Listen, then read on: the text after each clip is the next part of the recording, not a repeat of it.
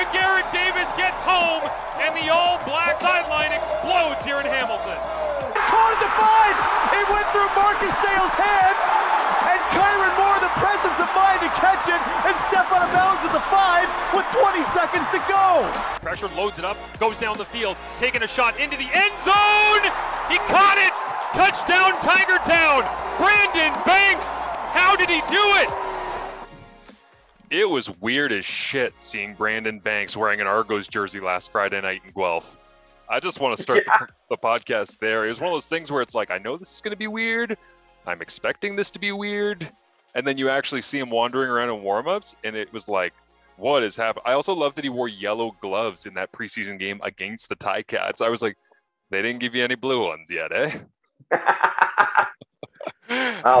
man, Banks and Ja'Gared crossing yeah. the going down the highway. Ja'Gared Davis in warm up last Friday in Guelph went down and pretended to jump Ted Laurent. And it was the most fun that I have seen anybody have on a CFL field in so long. He ran down, he like locked him in a, in a headlock, and then he like got Dylan Wynn and started punching him in the gut and going crazy.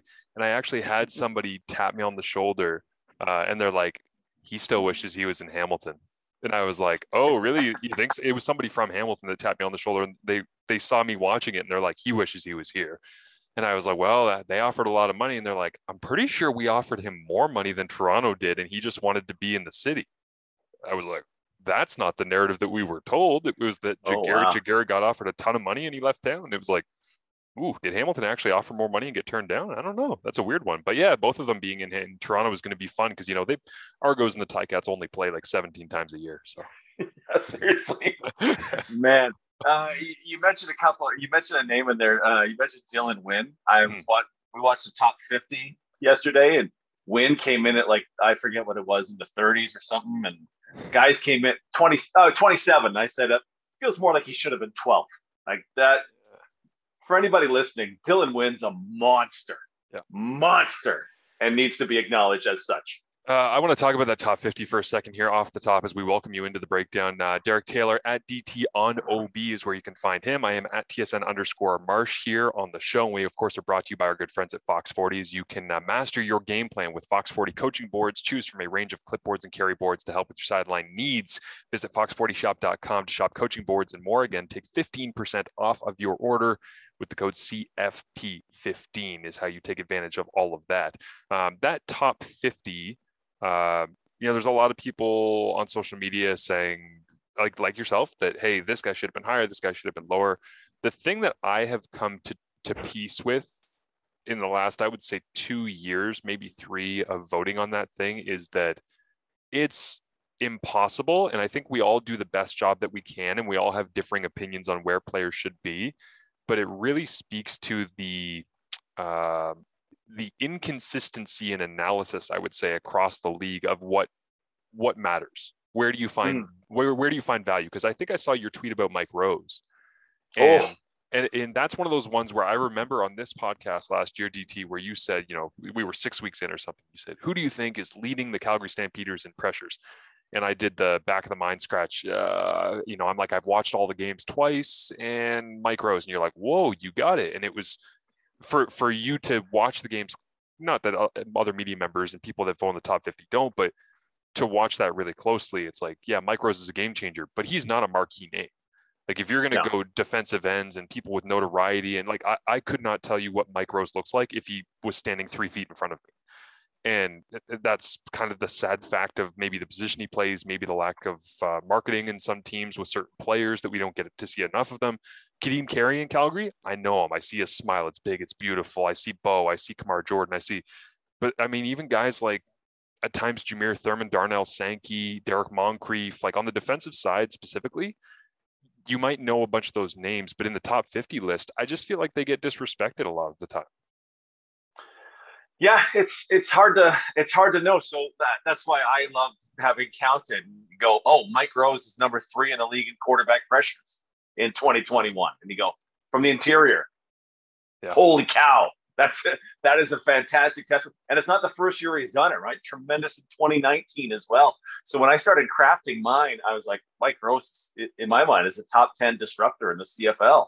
Uh, there were there were a lot of guys in the in, I had in my top 10 that uh, they all made the list, but they made it way further down. Like I I had Duke Williams at number two. I think Duke Williams is a monster in this league, and I mean could I mean Duke Williams might top or top two in, in receiving this year, receiving yards this year. Derek Moncrief in Edmonton, or uh, pardon me, now in Saskatchewan, but yeah. from a year in Edmonton, I went, that's enough. To, I've seen enough.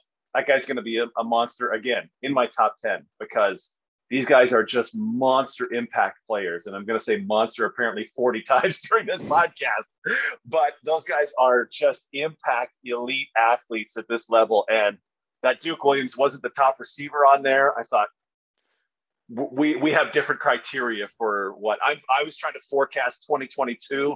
Uh, some people may have been going, "Hey, he only played half a season in 2021."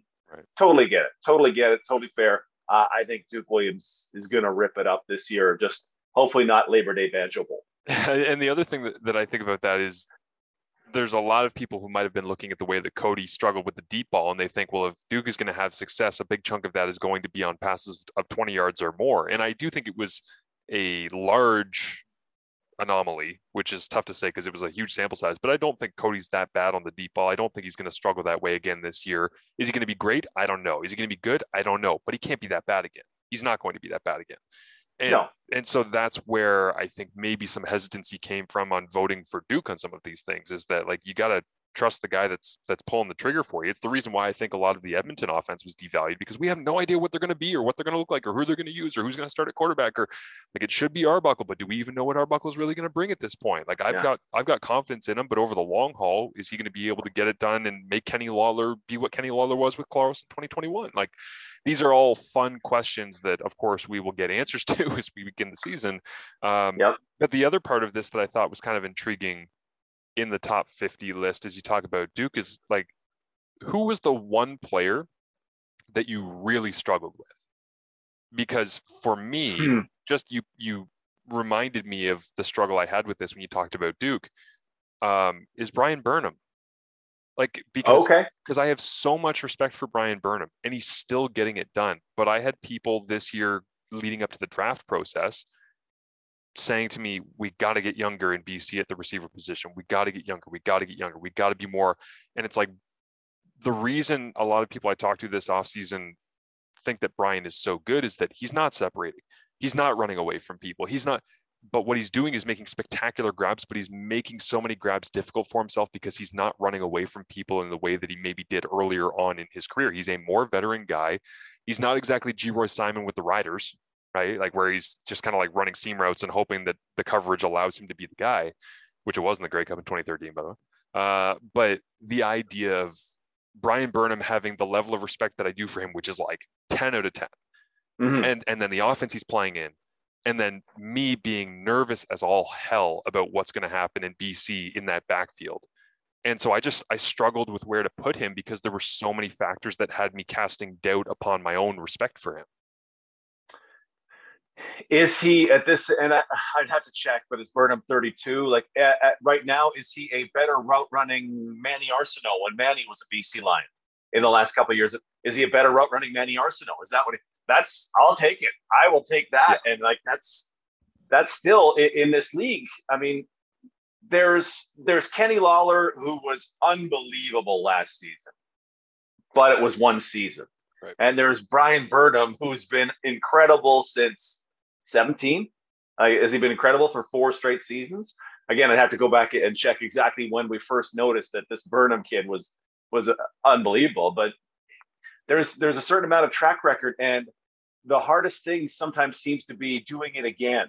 Yeah. Like if Lawler matches last year's yards per game output, there's several factors in this, but if he matches last year's yards per game output, I'll eat my hat because Edmonton this year to me is not going to be Winnipeg's offense last year, and and he may well struggle though. Though he he may be better than he was last year, skill for skill, but is he going to produce as much because so many things go go into that. I I'm still I'm still on Team Burnham. I probably I had him top 15 for sure. I think it was probably 12 or 13. Yeah. Uh, but I had him top 15 for sure. And he's going to be extended by the fact that oh, there's Lucky Whitehead at the X, and Lucky Whitehead Yeah. is all of a sudden gone for 95 yards. uh, who was the player for you? Who was the one that you struggled with because either you valued them so highly, but you had to call into question, or you don't really believe in them, but they're surrounded by a great setup that you think might help them? Oh boy, I struggled with where to put running backs, so I probably really struggle with Andrew Harris ultimately.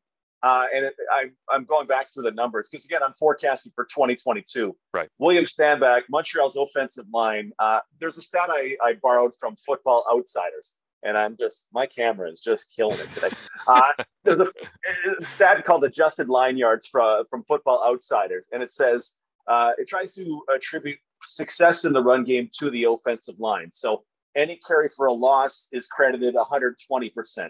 Zero to four credited 100%.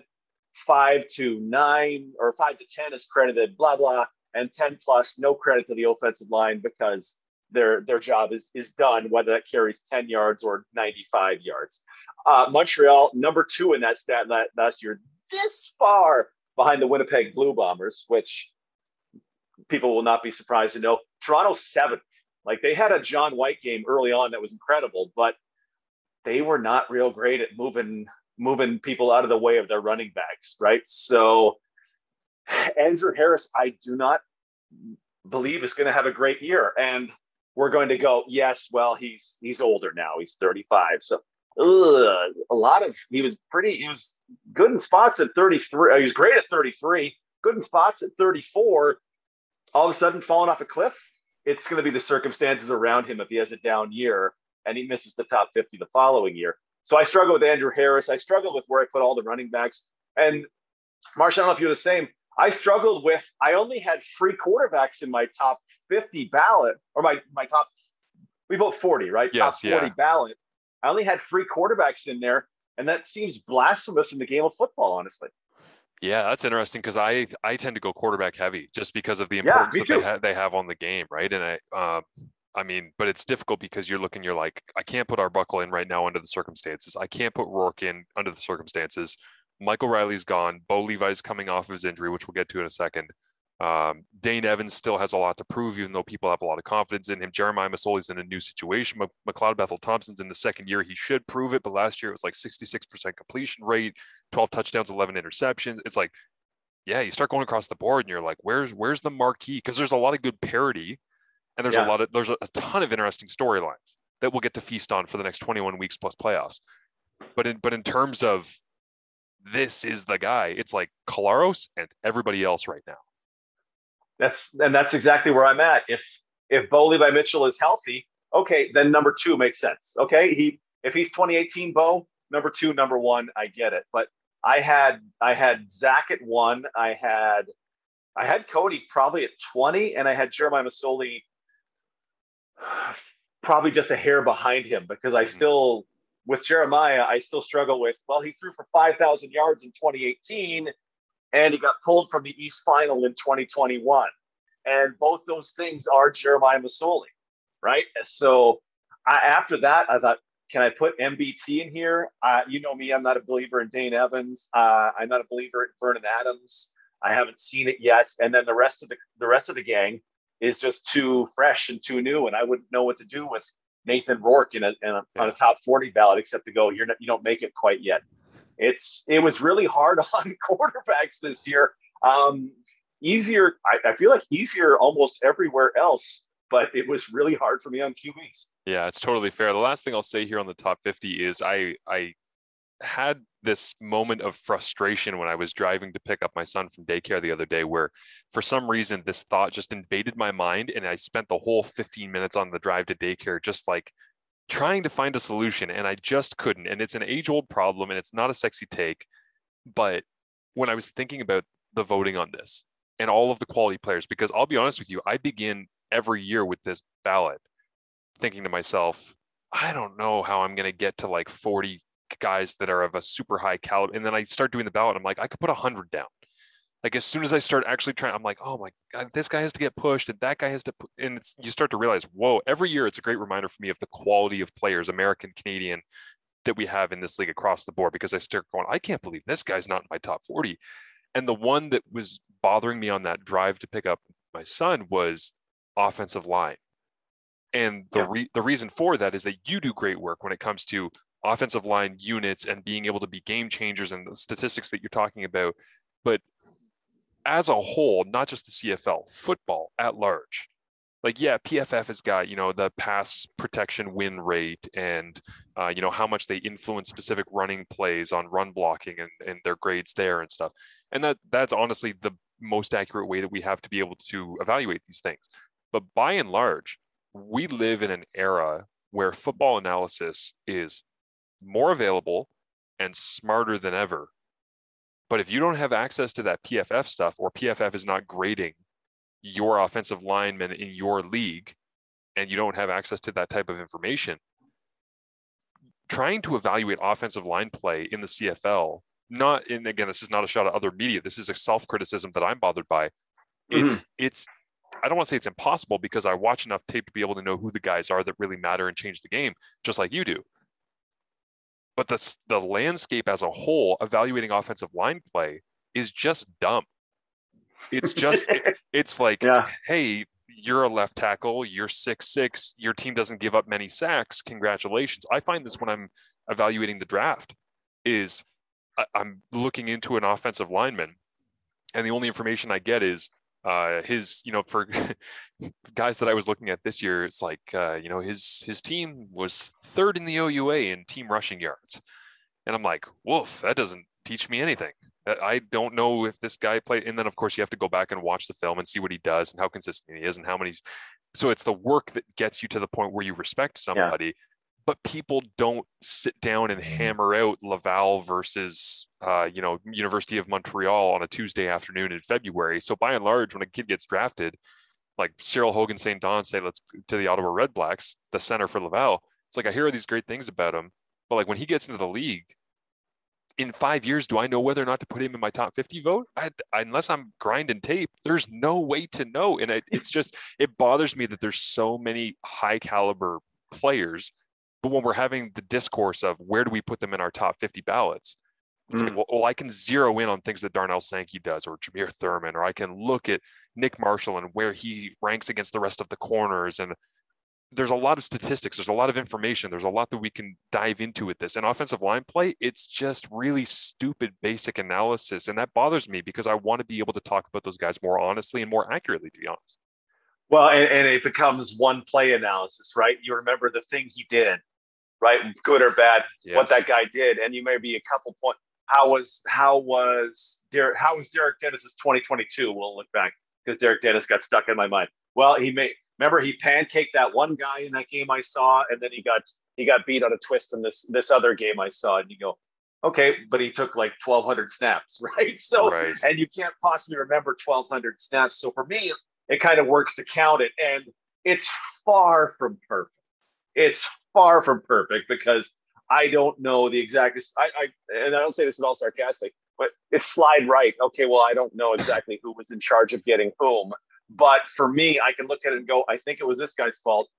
To me, having this count of things that I think were his fault is better than not having it and just having to to guess. And then the other part of it is if you if you're not doing the PFF thing you talk about and you're talking to coaches, well, yeah. it, are coaches incentivized to tell you the truth, even if it's on the slide?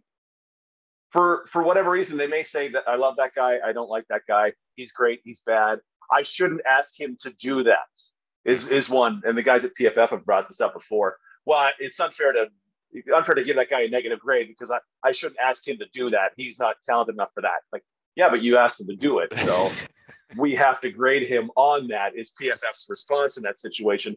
Right. We we can't count that because that's now we can just do that forever, right? So coaches aren't incentivized to tell us the truth, the whole truth, and nothing but the truth. So we as fans and we as analysts have to go find it for ourselves and find a way that works. And for every every criticism I'll get on on social media, I'm like, yeah, that's fair. That's fair. There are people on there who know offensive line play way better than I do. but that's Mike Rose again busting through there. So I know Mike Rose is really good at football. Let's go.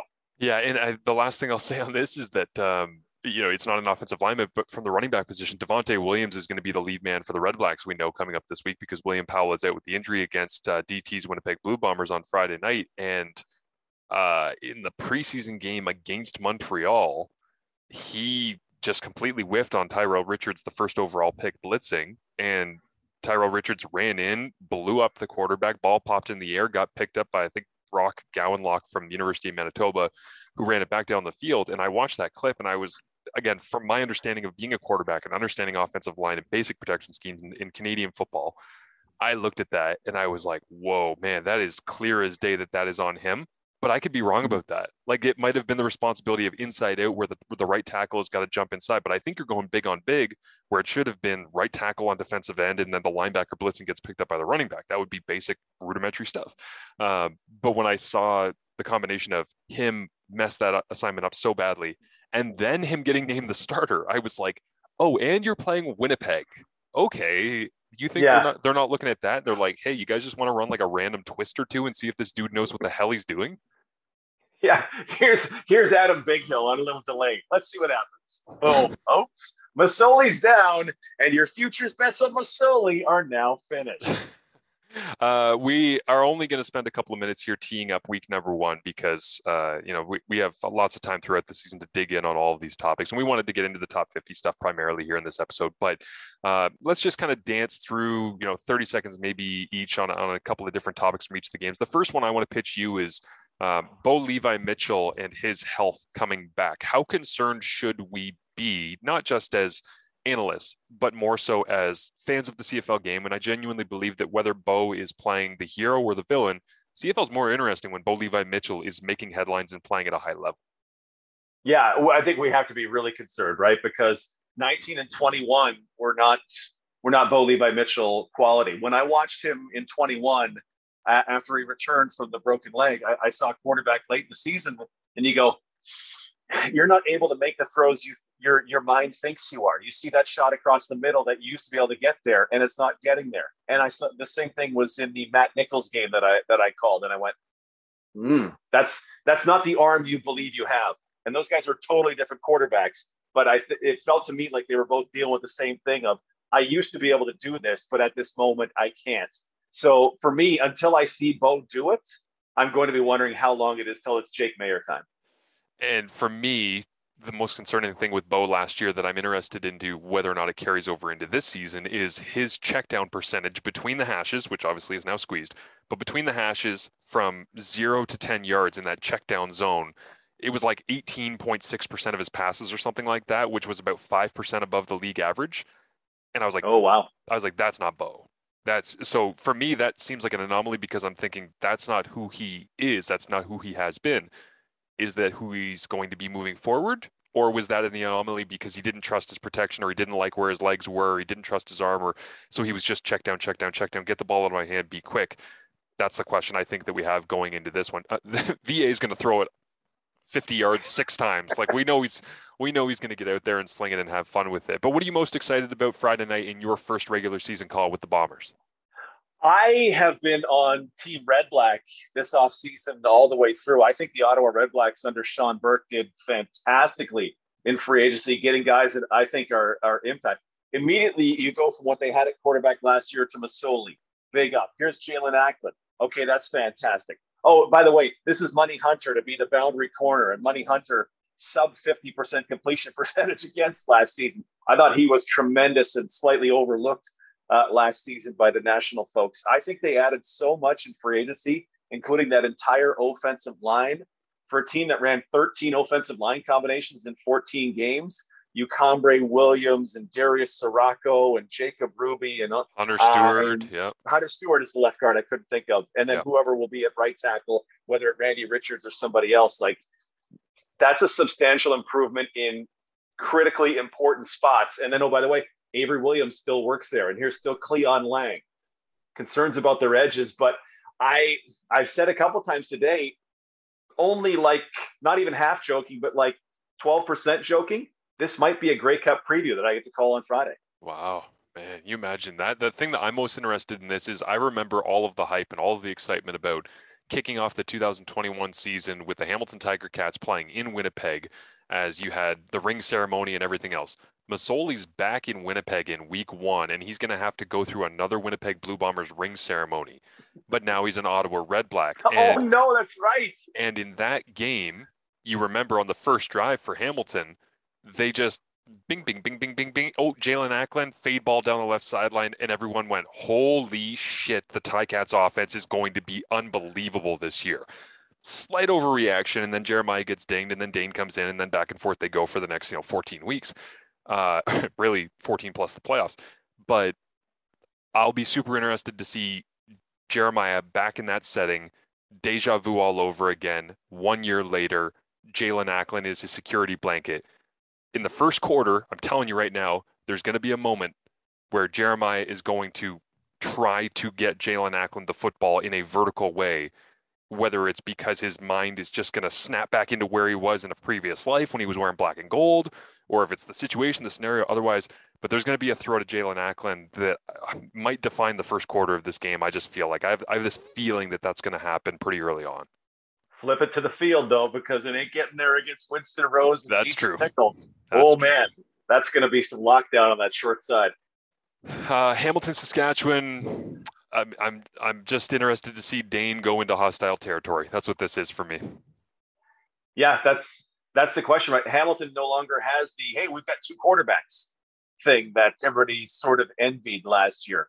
Uh, Saskatchewan, I looked at their the depth chart for that back five that they'll start, and it's Nick Marshall and Mike Edem, and then some young bodies oh. like Roland Milligan, who got there late last season as the boundary half. And Moncrief will clean up a lot of things. Uh, their linebacking core, uh, if if Larry Dean is good to go, Dean Sankey Moncrief, mm, yeah. I like that. But uh, AC Leonard and, and, all the defensive ends, including Charleston Hughes, but no Micah Johnson. And Johnson led the league in tackles for a loss last season. Saskatchewan's had some significant losses to their roster. And they, I think they probably hope to make up for it with the fact that their receiving core might be the best one in the Canadian Football League when Kyran Moore is back. And I'll round us out by just talking about BC Edmonton quickly here. And my my main thinking on this is I'm so scared for Nathan Rourke. And I shouldn't because I respect I respect the hell out of him. I think he's great. I think he's got all of the tools to be a very good quarterback in the Canadian Football League. It's not a Canadian homer thing. It's I think he's legitimately good. The thing I'm scared of is I read an article the other day, I think from the province out in BC, where Joel Figueroa was saying, We figured it out. Offensive line looks great. We're really good. I tuned into that preseason game against the Riders when Rourke was getting binged and bopped and thrown around and all sorts of things and missed assignments. And I was like, dude, like I, I want so badly for him to succeed, and I'm like, yeah. I, I just this needs this needs to happen. This needs to happen at a high level. So that's gonna do it for us on the show this week. Thank you to everybody for tuning in. As always, we really do appreciate it. Through a move, DT making his way from Regina to Winnipeg for me, going radio to television. You have always supported us here on Canadian Football Perspective and specifically the breakdown. If you want to check out a great episode we have this week on the Daily News, with uh, myself and Mike Daly talking to Justin Medlock. Super interesting dude. We make fun of his age, his weight, everything else. He, we had a lot of laughs on that one and talk about him negotiating his own contracts, which I didn't know. Justin like wearing headphones in games, earplugs, like basically anything to block out the noise. It was a really interesting sports psychology conversation that we had with him from a kicking perspective as well. So that's available. And of course, finally, these guys, the boys are back all Canadian, Wade Zanketta and Connor O'Neill, as they are back up and raring to go. They've got a new show out for you on the network as well. Make sure that you're following along, subscribing, of course, to the podcast so you don't miss any of the new episodes that we put out. Hoping to crank out uh, some new and different things for you as we head into the season. For now, thank you for following along with us. Thank you for being a part of Canadian Football Perspective. And we're looking forward to talking with you again right here on the breakdown coming up next week as we review the results of week one and set up week two, in which I will be on the call of Winnipeg, Ottawa. And so will DT. Do we do the breakdown live in person together next week? Stick around and find out.